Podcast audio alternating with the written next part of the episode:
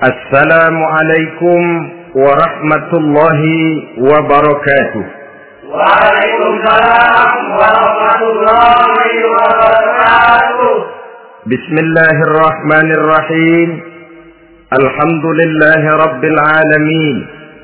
والصلاة والسلام على أشرف الأنبياء والمرسلين سيدنا ومولانا محمد وعلى آله وأصحابه المجاهدين الطاهرين أما بعد Saudara-saudara kaum muslimin rahimakumullah Agama mengajarkan bahwa di dalam melaksanakan segala macam pekerjaan hendaklah dilaksanakan dengan penuh hati-hati dan perhitungan. Dikatakan dalam pepatah fit ta'annis sanamah wa fil ajalatin nadamah. Di dalam keberhati-hatian itu ada keselamatan dan di dalam sikap tergesa-gesa, di dalam sikap terburu-buru biasanya mengandung penyesalan. Tetapi ada lima perkara yang malah memang harus dikerjakan secara buru-buru. Apa yang lima perkara itu? Pertama, mengubur jenazah. Tidak baik kalau jenazah itu disemayamkan sampai dua tiga hari di rumah. Dan yang lebih baik mengubur jenazah itu adalah di tempat di mana dia meninggal. Contohnya adalah baginda Nabi. Beliau kelahiran Mekah. Beliau wafat di Madinah, maka di, di Madinah itulah beliau dimakamkan dan bukan di kota Mekah. Karena prinsipnya agama menginginkan kemudahan dan tidak menginginkan kesukaran. Hal kedua yang harus dikerjakan dengan segera ialah mengawinkan anak perempuan. Apabila kita mempunyai anak perempuan, sudah sampai usianya untuk memasuki ambang pintu pernikahan, dan dia sudah minta untuk dinikahkan, maka segeralah orang tua menikahkannya atau mengawinkannya. Sebab biasanya anak perempuan, apalagi di zaman sekarang, kalau tidak segera dikawinkan oleh orang tuanya, dikhawatirkan dia akan kawin sendiri. Dan itu tentu akhirnya akan merepotkan kedua orang tuanya. Hal ketiga yang harus dikerjakan dengan segera dan buru-buru ialah membayar hutang. Apabila kita sudah berhutang kepada seseorang dan sudah ada uang untuk membayarnya, bersegeralah untuk membayar. So kalau ditunda besok, lusa atau hari minggu depan, dikhawatirkan uangnya akan terpakai untuk kepentingan-kepentingan yang lain dan hutang akan tetap tinggal hutang tidak pernah terbayar adanya. Hal keempat yang harus disegerakan ialah menghidangkan makanan untuk orang musafir yang kebetulan menjadi tamu di rumah kita. Dan hal yang kelima yang harus dilakukan dengan buru-buru, dengan segera bertaubat apabila mengerjakan perbuatan dosa. Hal kelima inilah yang akan kita bicarakan pada pertemuan kita kali ini, yaitu tentang taubat kepada Allah Subhanahu wa Ta'ala. Taubat berasal dari kata-kata taba yatubu yang isi masdarnya adalah taubatan. Artinya sama dengan roja'a yarji'u. Ada ya'udu pulang atau kembali. Bertobat maksudnya kembali dari yang dilarang oleh Allah. Kalau dalam perjalanan hidup ini kita suka menerjang larangan-larangan Allah, melaksanakan apa-apa yang yang dilarang olehnya, maka taubat artinya meninggalkan larangan-larangan itu dan kembali kepada apa yang diperintah oleh Allah Subhanahu wa taala. Kenapa taubat ini harus disegerakan? Karena makhluk bernama manusia ini sulit melepaskan diri dari dosa dan salah. Nabi bersabda, "Kullu bani Adam khata'un wa khairul khatta'ina tawwabun." Setiap anak Adam, yakni setiap manusia pasti mempunyai dosa dan kesalahan. Dan sebaik-baik orang yang mempunyai dosa dan kesalahan ialah orang yang segera bertaubat.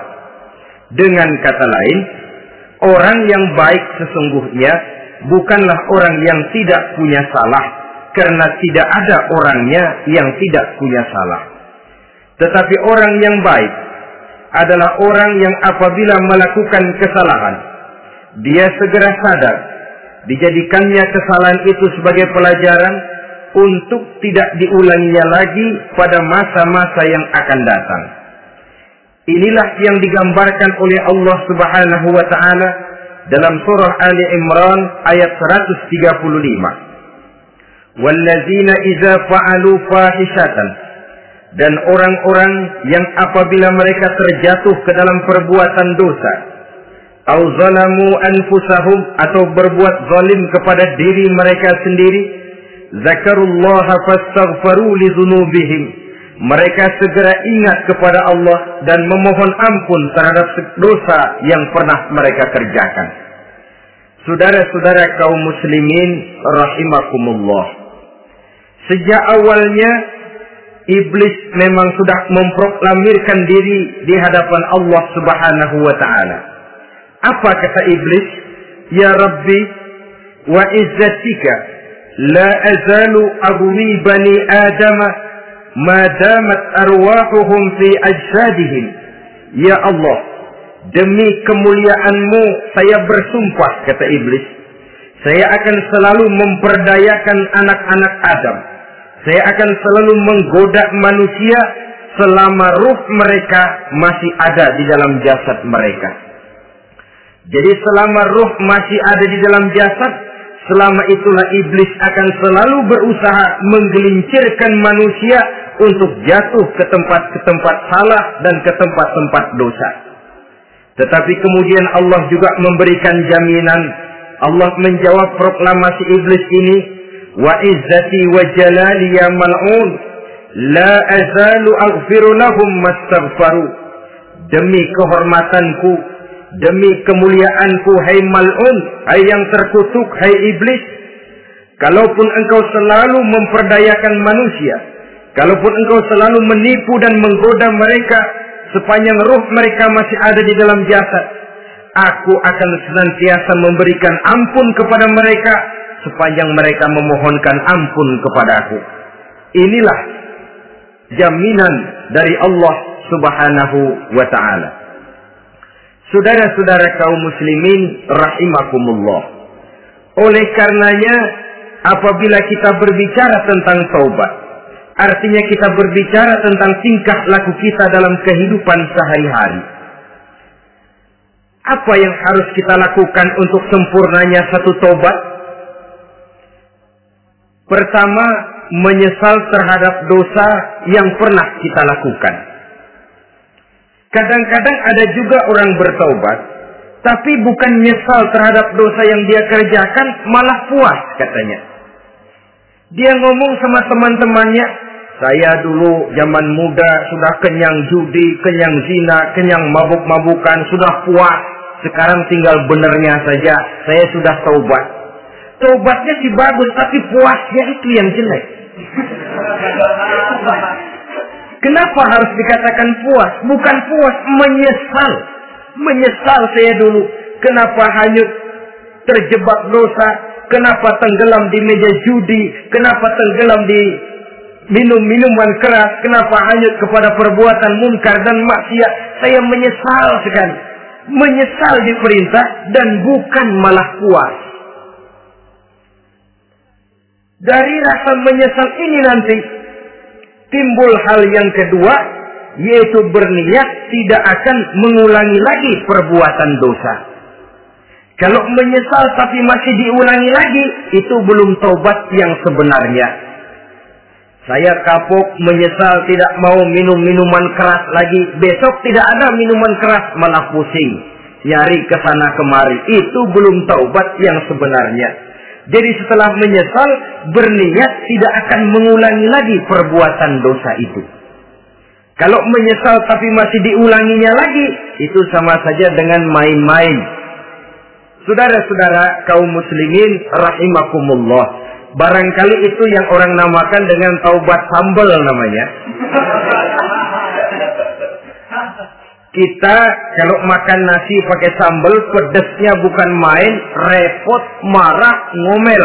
Gila, sambal, pedes bukan main, tobat sama sambal. Tobat sama sambal katanya. Tapi dua tiga hari kemudian dia makan lagi, nggak ada sambal, nyari. Kemarin sudah taubat, taubat dua hari kemudian malah nyari. Ini bukan taubat yang sebenarnya penyesalannya tidak diiringi dengan berniat untuk tidak mengulangi perbuatan dosa itu selama-lamanya. Saudara hadirin, kita sudah taubat, tidak mau lagi minum minuman keras. Datang teman, minum ya, nggak mau. Kenapa? Saya sudah taubat. Yang benar, benar. Kalau dibayarin, ah udah. Jadi rupanya taubatnya itu cuma karena nggak ada yang bayarin. Begitu datang yang bayarin, berangkat lagi. Itu belum lagi merupakan taubat yang sebenarnya. Begitu juga kita taubat dari meja judi. Pada waktu sudah buras, bangkrut, habis-habisan, mungkin menyesal, mungkin bertobat. Inilah akibatnya judi, rumah tangga berantakan, harta buras, anak terlantar, uang tidak ada. Tobat saya tidak mau lagi-lagi tenggelam di meja judi. Pada saat kondisinya bangkrut itu yang diucapkan. Tapi dua tiga hari, empat tiga minggu, satu bulan kemudian rezekinya banyak, makmur lagi, usahanya maju lagi, lupa lagi dia kepada ucapan sebelumnya, akhirnya sedikit demi sedikit tenggelam kembali di meja judi. Ini pun belum merupakan taubat yang sebenarnya. Jadi untuk sempurnanya taubat, yang pertama menyesal terhadap dosa yang telah dilakukan, yang kedua berjanji tidak akan mengulangi lagi, kemudian yang ketiga meninggalkan perbuatan jahat itu untuk selama-lamanya. Dengan kata lain, kalau memang taubat tidak mau minum lagi, talak tiga itu minuman keras. Kalau memang niat tidak akan berjudi lagi, talak tiga itu segala macam bentuk perjudian. Meninggalkan perbuatan jahat. Yang keempat, menunaikan semua fardu dan kewajiban. Sebab barangkali pada saat kita tenggelam dalam dosa, perintah-perintah Allah jangankan yang sunnah, yang wajib saja sering kita lalaikan. Maka apabila diri telah berniat melaksanakan taubat, maka tunaikan semua kewajiban kewajiban yang disyariatkan oleh agama kepada kita. Yang kelima, meminta halal kepada para lawannya dengan termasuk mengembalikan hak milik orang lain ini kalau menyangkut hukukul adamiyin atau hak-hak manusia. Jadi kalau kita berdosa kepada sesama manusia, Allah belum akan menerima taubat kita kalau kita belum minta maaf kepada yang bersangkutan. Adapun kalau kita sudah minta maaf tapi yang bersangkutan tidak mau memberikan maaf, itu urusan dia kepada Allah. Urusan kita adalah meminta maaf kepada yang bersangkutan. Hal yang keenam, mendidik atau melatih diri untuk bertaat kepada Allah. Sebagaimana kita dulunya telah melatih diri, memperturutkan diri untuk berbuat durhaka. Lalu memperbaiki yang dimakan dan yang diminum. Itu juga merupakan ciri dari orang-orang yang melaksanakan taubat kepada Allah subhanahu wa ta'ala. Kemudian apalagi memperbanyak istighfar di dalam kehidupan. Disabdakan oleh Nabi, "Inna likulli da'in dawa'un wa dawa'u dzunubi al-istighfar." Sesungguhnya segala macam penyakit tentu ada obatnya dan obat dari segala macam dosa adalah istighfar. Saudara-saudara kaum muslimin rahimakumullah. Jadi kalau yang terdahulu merupakan perbuatan-perbuatan konkret, maka yang terakhir ini taubat dalam bentuk ucapan berupa memperbanyak istighfar, memohonkan ampun kepada Allah Subhanahu wa taala.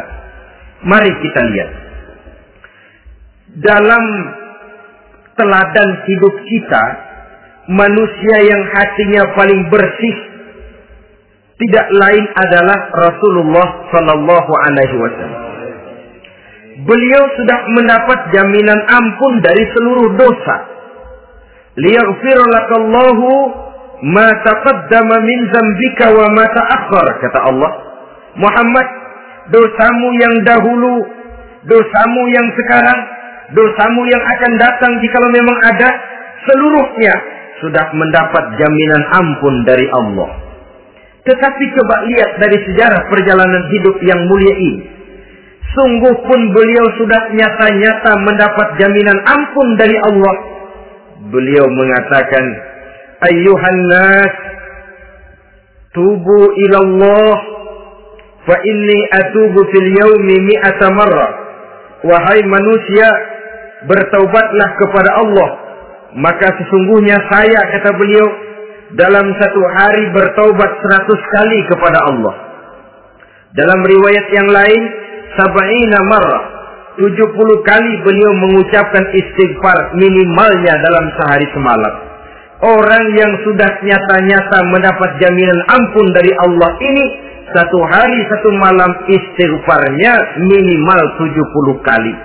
Apatah lagi kita yang nyata-nyata belum mendapat jaminan ampun dari Allah. Di dalam satu hadis diriwayatkan bahwa iblis laknatullah alaih pernah berkata, "Ahlaktun nasa bizzunubi wal ma'asi." Aku rusak dan aku hancurkan kehidupan manusia dengan dosa dan dengan segala macam perbuatan maksiat. Iblis menghancurkan manusia dengan menanamkan kegemaran berbuat dosa dan menanamkan kesukaan untuk bergelimang dalam dunia-dunia maksiat. Tetapi kemudian iblis mengakui wa ahlakuni bila ilaha illallah wal istighfar. Tetapi kemudian terbalik manusia menghancurkan aku dengan kalimat la ilaha illallah dan dengan istighfar yakni mengucapkan astaghfirullahalazim. Inilah senjata pemungkas menghadapi upaya iblis untuk menghancurkan manusia. Kalau iblis menghancurkan manusia dengan perbuatan dosa, dengan menenggelamkan manusia ke dalam perbuatan-perbuatan maksiat, hendaknya kita sadar. Pada saat kita terdorong untuk melakukan perbuatan dosa, kita lalu sadar inilah perangkap iblis untuk membinasakan saya. Pada saat kita terjebak ke dalam perbuatan maksiat dan munkarat, ingatlah baik-baik inilah perangkap iblis untuk merusak dan membinasakan saya. Maka hancurkan perangkap iblis. Hancurkan tipu daya dan usaha iblis itu dengan apa? Dengan kalimat la ilaha illallah dan dengan memperbanyak istighfar. Falamma ra'aitu dzalik ketika aku lihat hal itu kata iblis mereka hancurkan kita dengan dosa dan maksiat dan kita hancurkan mereka dengan la ilaha illallah dan istighfar. Diamkah iblis? Puaskah iblis? Ternyata tidak. Apabila aku lihat usaha manusia itu, ahlaktuhum bil huda, ahlaktuhum bil hawa, wahum yahsabuna annahum muhtadun.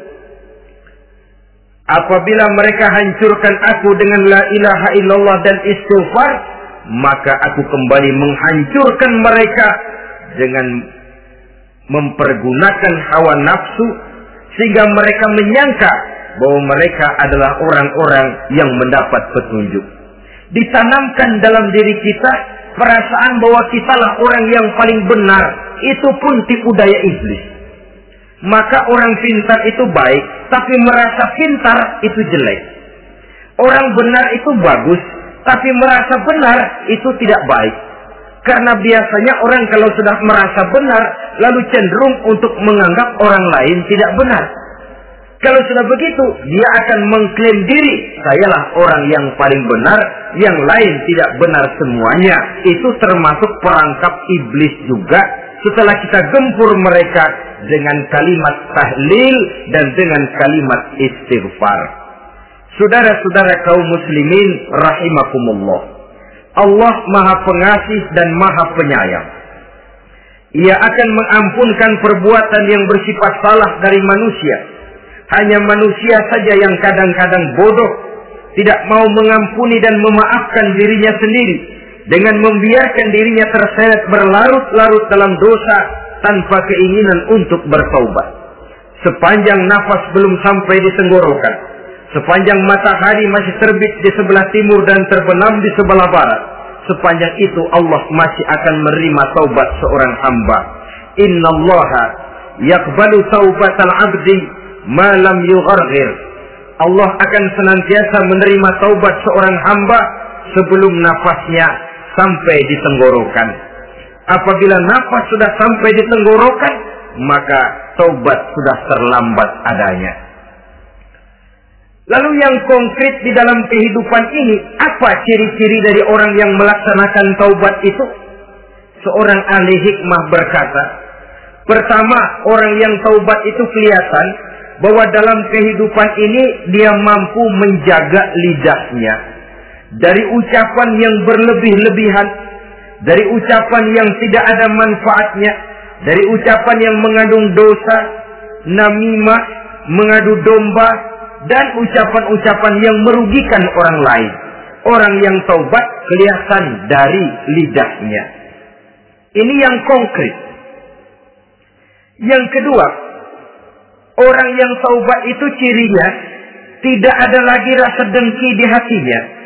Tidak ada keinginan untuk membenci dan memusuhi orang lain. Kenapa? Dia sudah sibuk memikirkan kekurangan dirinya sendiri. Sehingga tidak ada waktu lagi untuk mengorek-ngorek, mencari-cari aib dan kekurangan pada diri orang lain. Ini makna ucapan Nabi, Tuba liman syagalahu aibuhu an uyubin nas. Beruntunglah orang yang kekurangan pada dirinya menyebabkan dia cukup sibuk sehingga tidak sempat mencari-cari dan mengorek-korek aib dan kekurangan orang lain. Berbeda dengan orang yang masih jauh dari sikap taubat. Selalu berusaha mencari dan mengorek-korek kekurangan orang lain. Sementara aib dan kekurangan dirinya diumpetin. Ini namanya ilmu kancil. Orang lain disorotin, dia saling. Ngumpet. Kerjanya apa? Monten orang lain saja. Dia sendiri tidak mau diponten dan tidak mau memonten dirinya. Akibatnya apa? Sikap introspeksi tidak ada. Sikap mawas diri hilang. Sikap melihat bercermin terhadap pribadinya sendiri hilang. Yang ada cuma menilai orang lain saja. Jadi adapun orang yang sudah bertaubat ini di hatinya tidak ada dengki. Melihat orang lain mendapat nikmat, alhamdulillah, dia ikut bersyukur. Lain dengan orang yang jauh dari taubat, tetangganya dapat nikmat, dia meriang. Tidak senang hatinya melihat orang lain senang. Orang melarat malah tepuk tangan. Saudara hadirin yang saya muliakan, orang yang semacam ini pada hakikatnya selalu disiksa oleh perasaannya sendiri. Kalau tetangganya yang kaya, ditanya ke mana dukunnya. Tapi kalau tetangganya jatuh melarat, dia tepuk tangan, gembira bukan main. Lain dengan orang yang sudah bertobat, hasud itu hilang dari dirinya. So hasud inilah yang akan memakan kebaikan yang kita kerjakan. Kata Nabi, hasud itu bisa memakan kebajikan seperti api memakan kayu bakar. Allahu Akbar. Puasa kita, zakat kita, sholat kita. Habis kafat dimakan oleh sifat hasud. Tidak terasa, tapi begitu kita punya sifat dengki kepada orang lain, maka sholat kita dimakan oleh dengki tadi.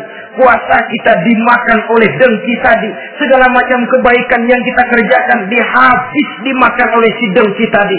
Seperti api memakan kayu bakar cepat sekali.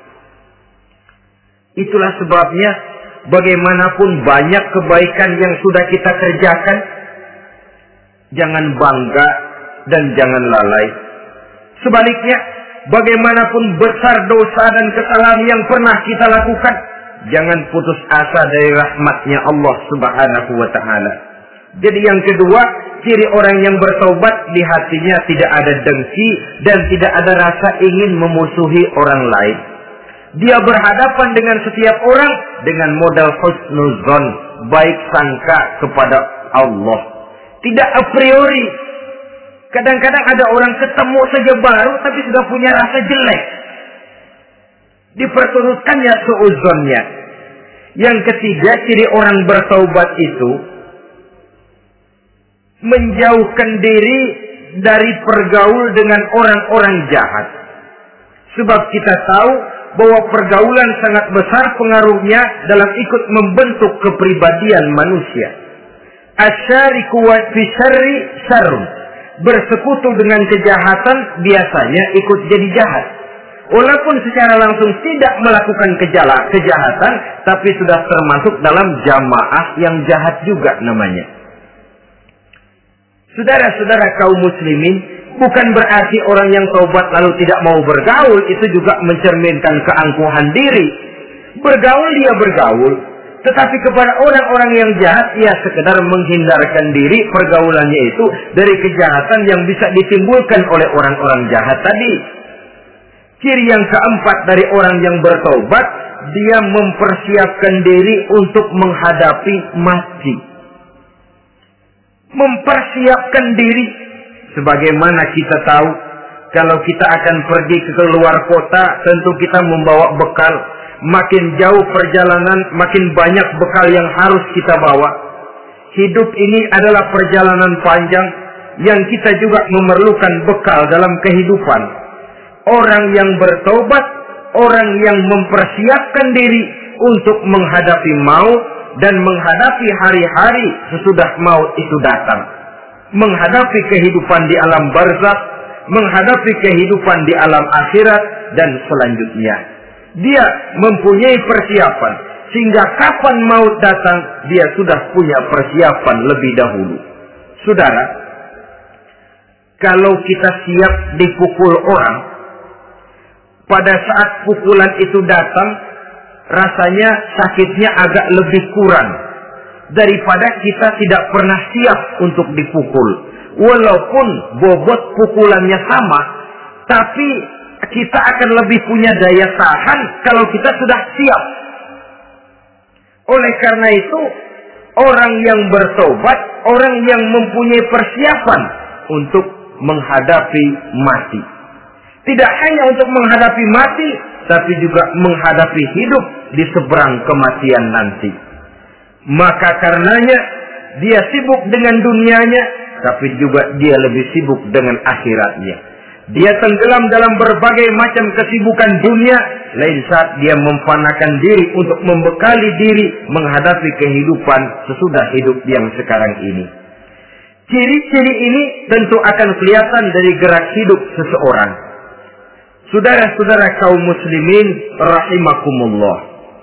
Jadi dengan kata lain, kalau kita kembali kepada surah Ali Imran ayat 135 tadi, apabila dalam kehidupan terjebak kita kepada perbuatan dosa atau zalim kepada diri sendiri, zakarullah, segeralah mengingat Allah. Fastaghfaru li dzunubihim dan segera memperbanyak istighfar, memohon ampun kepada Allah Subhanahu wa taala sebab dosa dalam Islam hanya bisa ditebus dengan taubat. Bukan dengan uang, bukan dengan beras, bukan juga dengan piagam. Dosa dalam Islam hanya bisa ditebus dengan melaksanakan taubat kepada Allah. Dan untuk bertaubat tidak usah ngulur waktu. Besok saja, bulan depan saja, tahun depan saja, nanti saja kalau sudah agak sedikit tua. Ibarat diri kita ini kaca. Kata Imam Ghazali, maka dosa adalah debu. Apabila kaca kena debu, sedikit nempel debu, lalu dilap, sedikit nempel debu, terus dilap lagi, insya Allah kaca akan tetap bersih. Tapi kalau kita menunggu debu sampai banyak, apalagi sampai berurat, berkarat, nanti akan sulit membersihkannya. Demikian hati manusia itu. Kalau sudah dihinggapi oleh dosa, ditumpuknya lagi, ditumpuknya lagi, berkarat dosa dalam hati, biasanya berat untuk melaksanakan taubat. untuk lebih meningkatkan pengertian kita tentang ciri dari orang-orang yang bertaubat, mari kita ikuti sebuah dialog yang pernah terjadi antara Rasul dengan para sahabat. Satu hari ketika sedang berkumpul dengan para sahabat, baginda Rasul bertanya, "Atadruna manit sa'id?" Saudara-saudara, tahu nggak saudara-saudara, siapa sebenarnya orang-orang yang bertaubat itu? Macam-macamlah jawaban para sahabat, tapi yang jelas akhirnya mereka berkata, Allahu wa rasuluhu a'lam. Allah dan Rasulnya yang lebih tahu siapa sebenarnya orang yang bertaubat itu. Atas jawaban ini, baginda Rasul lalu menegaskan. Pertama, man taba wa lam yata'allamil ilma falaysa bita'ibin. Siapa orang yang mengaku bertaubat kepada Allah, lalu dia tidak mau mencari ilmu, tidak mau belajar, falaisa bita'ibin, maka dia belum termasuk orang yang bertaubat.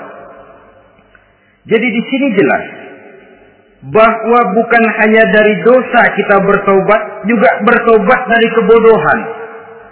Dalam arti tidak membiarkan diri kita bodoh terus menerus dengan bahasa anak sekarang, bodoh tapi betah.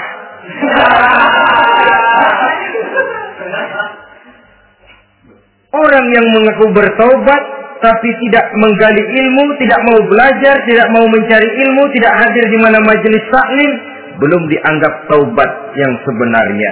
Jadi grafik orang yang taubat itu kelihatan dari kesungguhannya mencari ilmu, menghadiri majelis taklim, menghadiri kuliah-kuliah, ceramah-ceramah dan diskusi-diskusi keagamaan, rakus dia dengan ilmu pengetahuan agama. Sehingga dengan ilmunya taubatnya semakin mantap. Ini ciri yang pertama. Lalu beliau bersabda lagi, "Wa man taba wa lam yazdad fil ibadati falaysa bitaibin." Barang siapa yang mengaku bertobat tapi ibadahnya tidak tambah-tambah, maka dia belum termasuk orang yang taubat. Orang yang bertobat ada grafik peningkatan ibadahnya. Jadi kalau mulutnya taubat, minta ampun, tapi ibadahnya gitu-gitu aja, belum merupakan taubat yang sebenarnya. Jadi pada saat dia melaksanakan taubat, memproklamirkan diri untuk kembali ke jalan Allah, nilai ibadahnya meningkat. Kalau sholatnya tadi cuma sekedar yang wajib-wajib saja, setelah dia taubat, bertambah melaksanakan yang sunnah, rawatibnya, qobliyah, ba'diyahnya. Atau kemudian nawafilnya berupa tahajud, hajat, duha, istikharah, dan sholat-sholat sunnah lainnya. Jadi kelihatan dari peningkatan ibadahnya. Ini ciri yang kedua. Yang ketiga kata Nabi lagi, "Wa man taba wa lam yardal khusama falaisa bitaibin. Barang siapa yang mengaku bertobat kepada Allah, tapi dia tidak bisa meredoi musuh-musuhnya, maka belum lagi dia dianggap orang yang bertobat. Meredoi, memaafkan musuh. Saudara, memberi maaf itu lebih sulit daripada minta maaf. Tapi memberi maaf lebih mulia daripada minta maaf. Minta maaf gampang, memberi maaf yang sulit. Karena itu orang yang memberi maaf menunjukkan jiwa yang lebih luhur daripada orang yang minta maaf. Sebab apa? Posisi orang yang memberi maaf kan posisi orang yang menang. Biasanya dalam posisi menang orang gampang congkak dan sombong. Orang datang minta maaf kepada kita, Lalu timbul keseganan. Iya, minta maaf sih gampang. Memberi maaf itu yang sulit, tapi itu yang sangat dianjurkan. Dan itu merupakan ciri dari orang-orang yang bertobat. Lalu apa lagi? Wa man taba wa lam yughayyir libasahu wa zinatahu falaysa bita'ibin. Barang siapa yang mengaku bertobat tetapi pakaian dan perhiasannya tidak berubah, maka dia belum lagi dianggap bertobat. Orang bilang pakaian memang kulit, yang penting isi.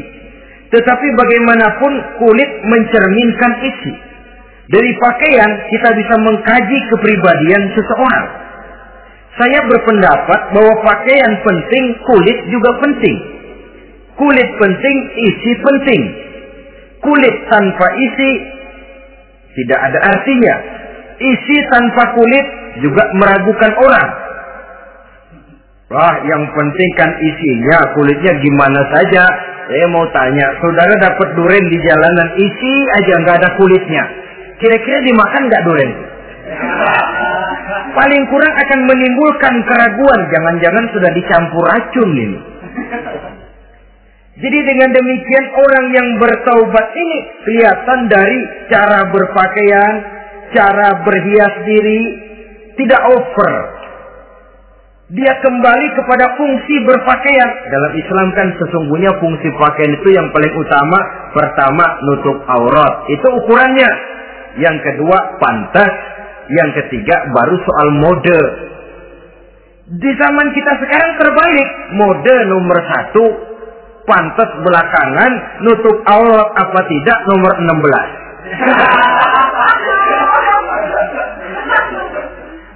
Kalau sudah mode kita kekira kekurangan pertimbangan, ini buat saya pantas apa tidak, ini menutup aurat apa tidak, kita balik.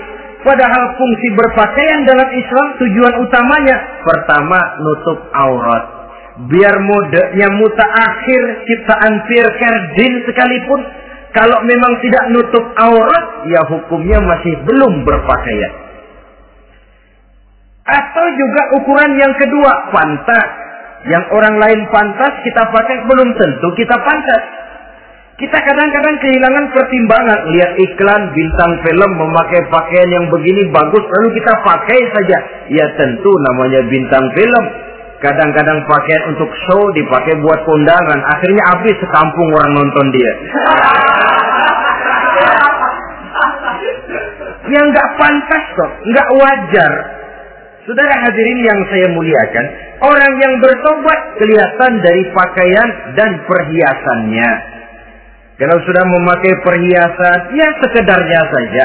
Tidak lalu dengan niat supaya orang tonton, supaya orang lihat, supaya orang tahu dia kaya, supaya timbul decak kagum, asal dia lihat orang lalu wah. Kalau sudah diwahi lalu senang. Saudara hadirin yang saya muliakan, Kemudian kata Nabi lagi, "Wa man taba wa lam yubaddil ashabahu falaysa bitaibin." Siapa yang mengaku bertaubat tapi pergaulannya dari itu ke itu saja seperti itu-itu juga tidak mengalami perubahan, maka dia belum lagi dianggap bertaubat. Kalau taubat kita dari judi, jangan bergaul lagi dengan penjudi. Dalam arti jangan berkumpul di majelis judi. Ah saya sih udah tobat nggak main judi, tapi ngumpulnya di situ terus. ya bagaimana? Pada akhirnya toh, pada akhirnya toh akan terseret juga. Saudara hadirin yang saya muliakan, jadi dengan demikian lingkungan juga sangat besar pengaruhnya dalam kriteria orang yang bertaubat. Selanjutnya Nabi bersabda, "Wa man taba walam yughayyir khuluquhu falaysa bitaibin. Siapa yang mengaku bertaubat tapi akhlaknya, budi pekertinya tidak mengalami perubahan, maka orang itu pun belum dianggap bertaubat. Ini juga konkret. Orang yang bertaubat kelihatan dari akhlaknya.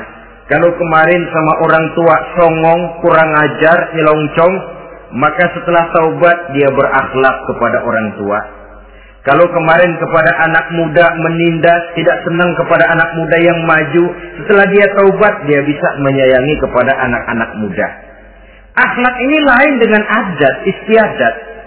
Adat biasanya hanya memandang yang lahir, sedangkan akhlak zohir batin dipandang.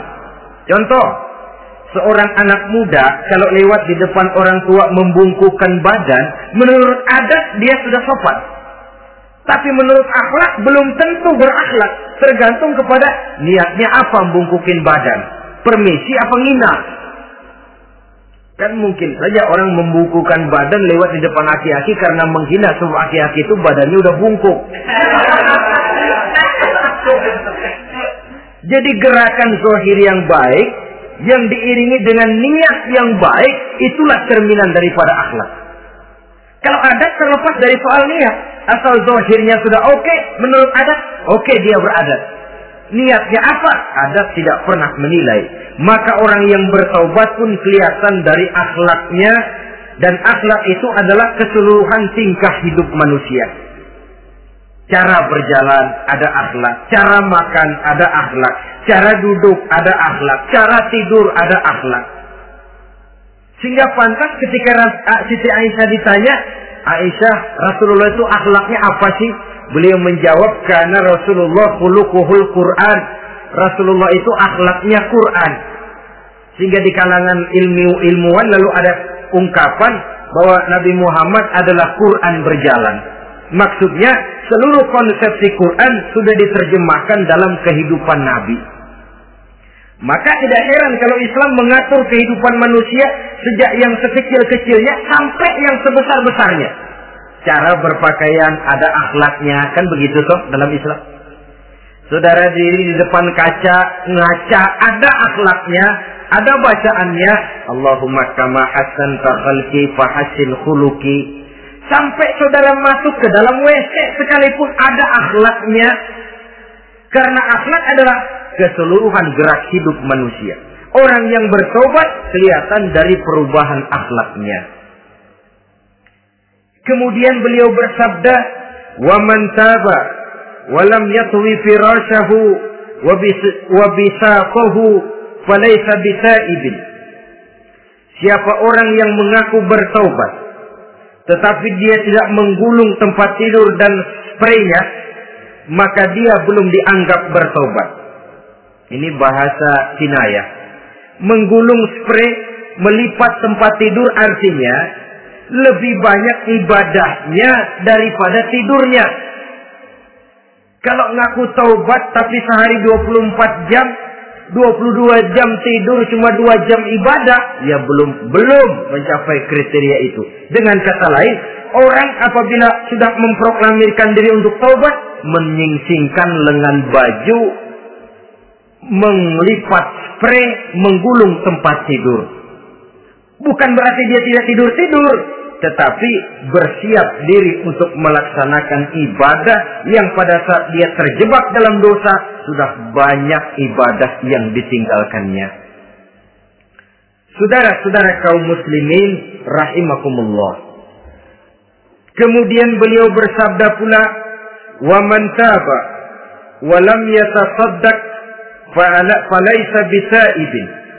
Barang siapa yang mengaku bertobat, kemudian dia tidak menyedekahkan karunia yang diberikan Allah kepadanya, maka taubatnya belum lagi dianggap taubat yang sebenarnya. Faman istabana minal abdi hazihi khisal, fahuwa taibun haqqan. Apabila nyata tanda-tanda ini pada diri seorang hamba, maka barulah taubatnya dinamakan taubat yang sebenarnya. Jadi untuk taubat itu ada dua jalan yang bisa kita tempuh. Pertama, taubat dengan lisan. Taubat dengan ucapan. Dalam artian apa? Memperbanyak istighfar.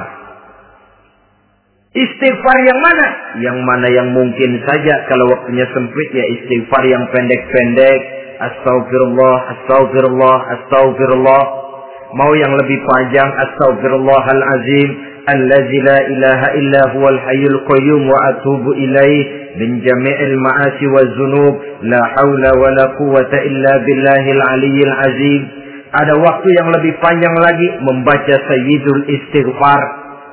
Tiap kali berbuat jahat, tiap kali diiringi dengan istighfar Nah, ini yang bisa runtuh dengan istighfar ini dosa apa?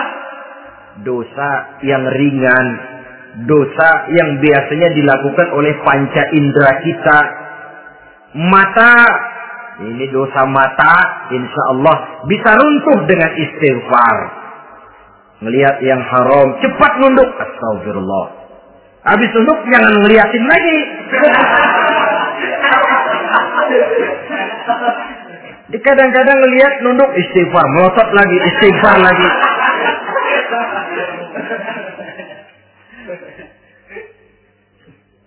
Saudara hadirin yang saya muliakan, kata Imam Ali, Nazratul ula laka wasaniyatu alaika. Ini dalam menjaga masa pandangan pertama rezekimu kelihatan namanya kelihatan kan rezeki pandangan pertama rezekimu ulangannya dosamu ulangannya ini yang bisa membawa dosa dosa karena lidah mengucapkan kata-kata yang menyakitkan orang dengan istighfar insya Allah runtuh adapun dosa-dosa besar lainnya tentu harus dengan perbuatan.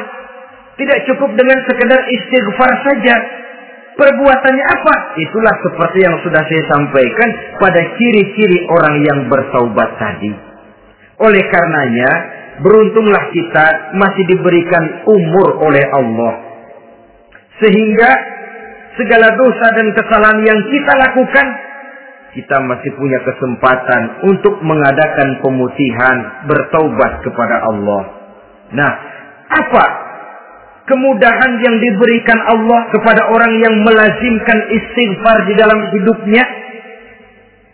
Pertama kata Nabi, man lazimal istighfar, siapa orang yang melazimkan membiasakan diri istighfar, diberikan keistimewaan oleh Allah.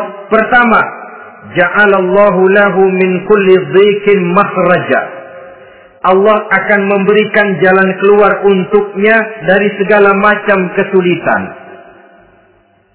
Hidup ini kan problem. Makin tinggi status sosial, makin banyak urusan. Urusan akan selesai apabila hidup di dunia selesai.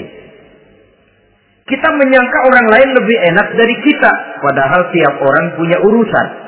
Yang namanya enak barangkali persis seperti pelangi biang lala itu. Tidak pernah di atas kepala kita, di atas kepala orang lain saja. Begitu kita memandang keenakan dalam hidup ini. Petani bilang pedagang enak, pedagang bilang petani enak. Tapi begitulah keenakan itu. Orang yang melazimkan istighfar, dia akan diberikan jalan keluar dari segala macam kesulitan menurut perhitungan otak Didler buntu tidak sanggup lagi entah bisa terwujud dan terlaksana Allah memberikan jalan keluar dari segala kesulitan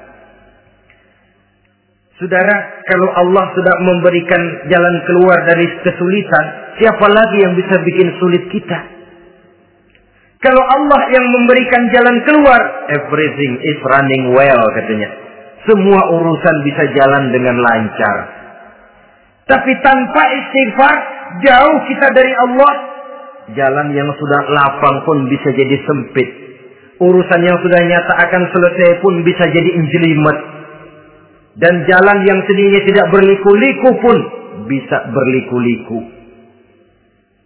Ini faktor yang di luar perhitungan matematis. Kita tidak mampu, Allah maha mampu. Menurut akal kita tidak mungkin. Kalau Allah mau, tidak ada yang tidak mungkin. Saudara-saudara, ini fasilitas pertama. Orang yang gemar istighfar diberikan jalan keluar dari segala macam kesulitan.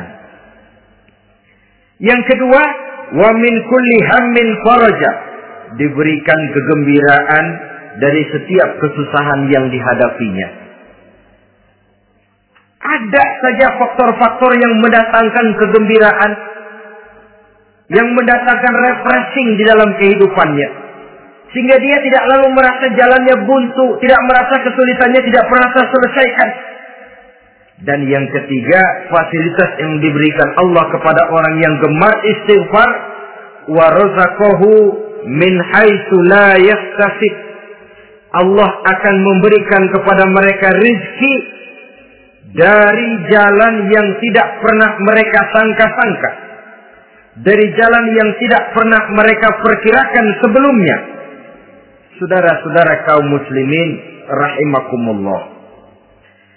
Inilah fasilitas ketiga yang diberikan Allah kepada orang yang gemar istighfar. Rizkinya datang dari jalan yang tidak disangka-sangka. Sebab rizki ini juga termasuk hal gaib.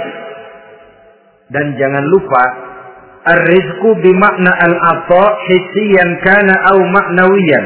Rizki adalah pemberian baik yang konkret maupun yang abstrak. Kita sering membatasi pengertian rezeki, maka rezeki kita jadi sering terbatas. Menurut kita kan yang namanya rezeki cuma duit saja. Kalau bukan duit, bukan rezeki. Padahal semua karunia Allah itu rezeki. Umur rezeki, istri rezeki, anak rezeki, pangkat dan jabatan rezeki, termasuk duit juga rezeki. Tapi dalam kebiasaan kita rezeki cuma duit. Begitu duit berat kita anggap rezeki macet. Maka akhirnya kita tidak bersyukur kepada Allah. Padahal mungkin di sektor duit macet, tapi rezeki dari segi lain ilmu barangkali tambah, wibawa naik, pangkat naik, anak tambah, itu juga merupakan rezeki. Saudara-saudara kaum muslimin rahimakumullah. Orang yang gemar istighfar ini diberikan rezeki dari jalan yang tidak disangka-sangkanya. Dibukakan perbendaharaan Allah untuknya. Sehingga rezekinya datang dari cara yang tidak disangka-sangka. Allah Maha Kaya. Kalau dia mau, la mani alima a'taita wa la mu'tiya lima mana'ta. Tidak satu kekuatan pun yang mampu mencegah apa yang hendak diberikan Allah dan tidak satu kekuatan pun yang sanggup memberikan apa yang dicegah oleh Allah Subhanahu wa taala. Ini keistimewaan yang diberikan Allah kepada mereka yang gemar beristighfar di dalam kehidupan ini. Jangan lagi berpikir, ah gue sih nggak punya dosa istighfar istighfar amat. Sombong, saudara-saudara. Manusia itu lebih baik merasa banyak dosa daripada merasa tidak punya dosa. Tanda orang bahagia, kata Nabi empat. Pertama, orang yang selalu ingat kepada kesalahan yang pernah dia lakukan. Itu orang bahagia. Selalu ingat kepada kesalahan yang pernah dilakukannya. Sehingga pada saat akan melakukan kesalahan yang baru, dia mikir-mikir. Dosa gue yang kemarin udah tiga keranjang, ini nambah lagi. Ingatannya terhadap kesalahan yang lalu akan merupakan langkah preventif yang mencegah dirinya untuk tidak menambah kesalahannya. Orang bahagia, orang yang selalu ingat kesalahan yang pernah dia lakukan, terbayang di pelupuk mata, bukan ngumpet-ngumpetin dosa sebab apa yang mau kita umpetin di hadapan Allah. Yang kedua, tanda orang bahagia itu orang yang selalu melupakan kebaikannya. Kalau dia berbuat baik, dia lupakan. Dia anggap dirinya belum pernah berbuat baik. Sehingga di mana ada kebaikan, dia tidak bisa ikut. Dia merasa sangat rugi. Sebab dia anggap dirinya belum pernah berbuat baik. Yang ketiga, tanda orang bahagia. Dalam urusan dunia, dia lihat ke bawah. Sehingga timbul rasa syukurnya bahwa kalau dia sengsara masih banyak yang lebih sengsara dari dia. Bahwa kalau dia miskin masih jauh lebih banyak yang miskin dari dia. Bahwa kalau dia menemui kesulitan masih banyak yang jauh lebih sulit dari dia. Dengan cara itu jiwanya akan lapang, hidupnya akan tenang dan dia tidak pernah ingkar kepada nikmat yang diberikan Allah. Sebaliknya yang keempat, tanda orang bahagia itu dalam urusan akhirat dia lihat ke atas. Dunia, lihat yang bawah. Akhirat, lihat yang atas. Kalau dia bisa sholat, kenapa saya tidak? Kalau dia sanggup puasa, kenapa saya tidak? Kalau dia bisa baca Quran, kenapa saya tidak? Timbul panas, nyontok, nyontok ibadah mendatangkan kebahagiaan. Rakus ibadah malah dianjurkan. Rakus dunia malah tercela. Nah, lawanannya orang celaka, saudara-saudara. Orang celaka juga tandanya empat lawanan yang tadi itu. Pertama, orang yang selalu melupakan kesalahannya. Kalau berbuat dosa lupa, sok bersih. Alah, dosa gue mah dikit. Saudara hadirin yang saya muliakan. Orang yang selalu melupakan kesalahan, menganggap dirinya bersih, akhirnya kalau ingin berbuat dosa nggak ada mikir-mikir. Tidak ada lagi yang ditimbang-timbang. Selanjutnya, yang kedua, orang celaka itu orang yang selalu mengingat kebaikannya. Akhirnya apa? Timbul sifat nepuk dada, membanggakan jasa. Lahirlah pahlawan-pahlawan kesiangan. Selalu membanggakan diri nepuk dada. Kalau enggak saya, kalau enggak saya. Itu masjid kalau enggak saya. Itu pesantren kalau enggak saya. Itu umat kalau enggak saya. Kalau enggak saya. Memangnya kalau enggak sampean kenapa? Orang yang celaka adalah orang yang selalu menghitung-hitung kebaikan yang pernah dikerjakannya. Keikhlasannya kurang, makin dia hitung, makin kurang nilai pahalanya. Makanya kalau berbuat baik, ya anggap saja buang sampah, gak usah ditengok-tengok, gak usah diingat-ingat, dan gak usah mengharap orang yang kita tempat berbuat baik akan membalas kebaikan. Saudara hadirin yang saya muliakan, yang ketiga tanda orang celaka dalam urusan dunia melihatnya ke atas. Panasnya timbul. Sirik dan dengkinya naik. Rakusnya jadi.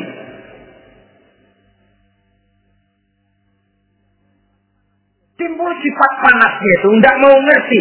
Kalau tetangga saya bisa beli kulkas, kenapa saya tidak? Kalau tetangga saya bisa beli motor, kenapa saya tidak? Kalau tetangga saya bisa beli mobil, kenapa saya tidak? Gaji nggak cukup, tuyul piara.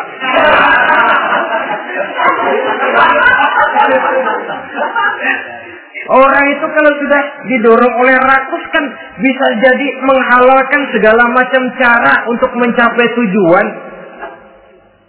Dibakar oleh sifat tamak dan rakus bin serakah. Nah, kalau sudah didorong oleh rasa rakus, yang segera tersingkir pertama rasa malu. Orang kalau sudah rakus nggak ada malunya, rasa malunya hilang. Padahal syarat jadi orang itu kan kalau punya rasa malu. Nggak punya rasa malu, kurang syarat jadi orang. Akan bagaimana jadinya masyarakat, bahkan bangsa dan negara, kalau rakyatnya sudah tidak punya rasa malu. Yang kedua rasa takut hilang, terutama takut kepada Allah. Sirna sama sekali. Sudah tujuan menghalalkan cara. Yang keempat tanda orang celaka dalam urusan akhirat lihatnya malah ke bawah. Kenapa kamu nggak sholat? Itu bapak anu yang tua enggak, saya enggak lagi. Kenapa ngelihatnya mesti kepada yang begitu? Sehingga lalu tidak ada gairah untuk mencontoh. Saudara-saudara kaum muslimin rahimakumullah. Walaupun serba singkat oleh karena terbatasnya ruang pembicaraan ini, mudah-mudahan bisa memberikan gambaran sepintas tentang ciri-ciri orang yang bertaubat dengan harapan marilah kita menjadi orang yang bertaubat sebenarnya dengan ciri menyesal terhadap dosa yang pernah kita lakukan, meninggalkan perbuatan jahat dan berjanji tidak akan mengulangi lagi perbuatan jahat itu. Kalau dia menyangkut hak-hak manusia, maka hak itu harus kita kembalikan dan kepada yang bersangkutan kita harus meminta maaf. Apabila ditambah dengan kegiatan lisan, memperbanyak istighfar dalam kesempatan yang mungkin di sepanjang perjalanan hidup ini. Ini sajalah yang kita bicarakan pada pertemuan kali ini. Terima kasih atas segala perhatian. Mohon maaf atas segala kekurangan. Usikum wa nafsi bitaqwallah. Wassalamualaikum warahmatullahi wabarakatuh. Waalaikumsalam warahmatullahi wabarakatuh.